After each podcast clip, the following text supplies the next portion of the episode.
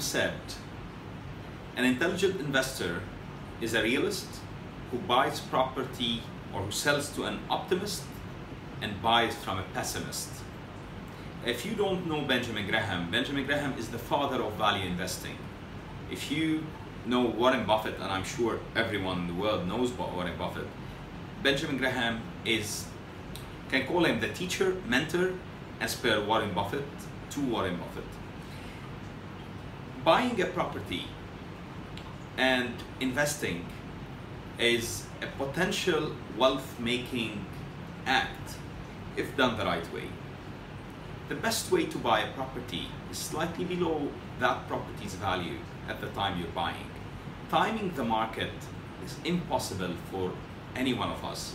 If anyone was able to time the market, no big banks, no big organizations would have been stuck in 2008 in the crisis.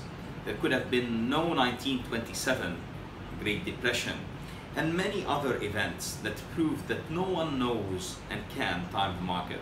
But what we know, or most of us could know and understand realistically and logically, is the peak and the bottom are never things that can be discovered.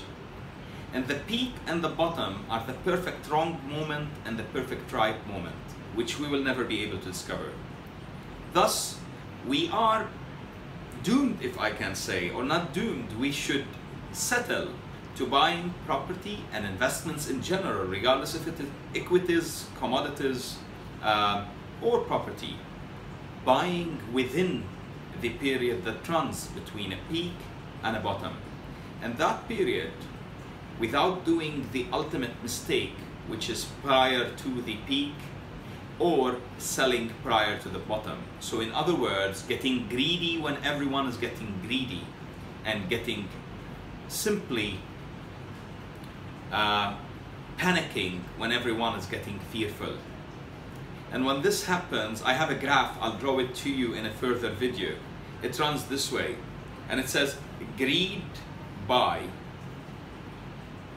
fear, sell, repeat until broke. This is exactly what many people do.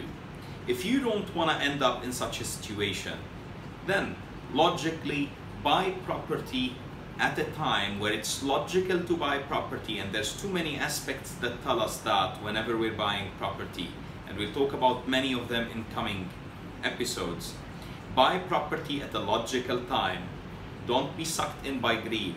Don't be kicked out by fear and when you buy buy from a pessimist so buy a property which somebody believes will drop in value and hopefully you get that that edge in price and then sell to an optimist, most probably an end user or an investor who believes that now is the right, time for it to start growing in value.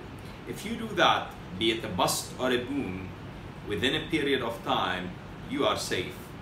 So, buy from a pessimist, sell to an optimist, change your life.